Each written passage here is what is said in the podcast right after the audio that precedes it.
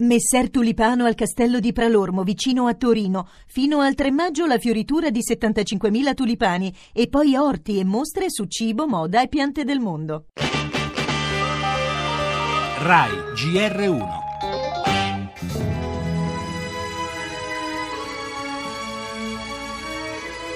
Una persona caduta sul lavoro che, che ha compiuto fino all'ultimo il suo dovere, in qualche modo anche un gesto di eroismo.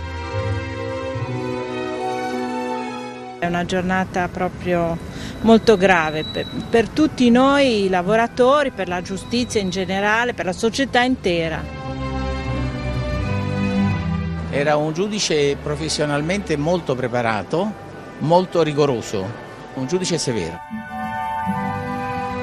Ormai più di 40 anni fa, quando sono arrivato a Milano, giovanissimo magistrato, sono stato accolto mm, con grande diciamo, attenzione e gentilezza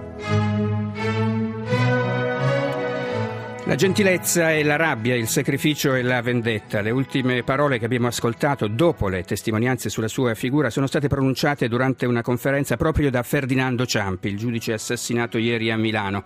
40 anni di lavoro in tribunale. Ero qualcuno, adesso non sono più niente. Che cosa deve fare una persona? Sono le parole pronunciate dall'omicida subito dopo il fermo. Aveva litigato con i suoi soci sulla spartizione di denaro versato in nero come acconto per la compravendita di immobili ed era finito in tribunale.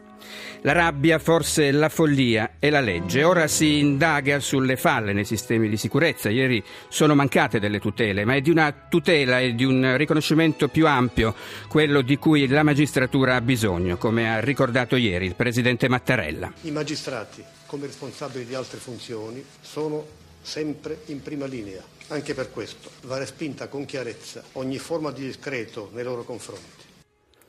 In primo piano nel nostro giornale anche il caso De Gennaro. Renzi mette fine alle polemiche, è stato assolto per i fatti della Diaz, resta capo di Finmeccanica. Intanto la Camera, grande maggioranza, ha dato il via libera al disegno di legge che introduce il reato di tortura. L'economia, oggi l'ok definitivo del Consiglio dei Ministri al DEF, pace fatta tra governo ed enti locali. Per la cronaca, gli arresti delle ultime ore, un capomafia in provincia di Catania, gli ex amministratori del comune di Cellino San Marco. Le notizie dall'estero all'estero, gli aggiornamenti sul tifone negli Stati Uniti e la visita di Obama in America Latina. Per lo spettacolo, la commedia appena arrivata in sala, se Dio vuole.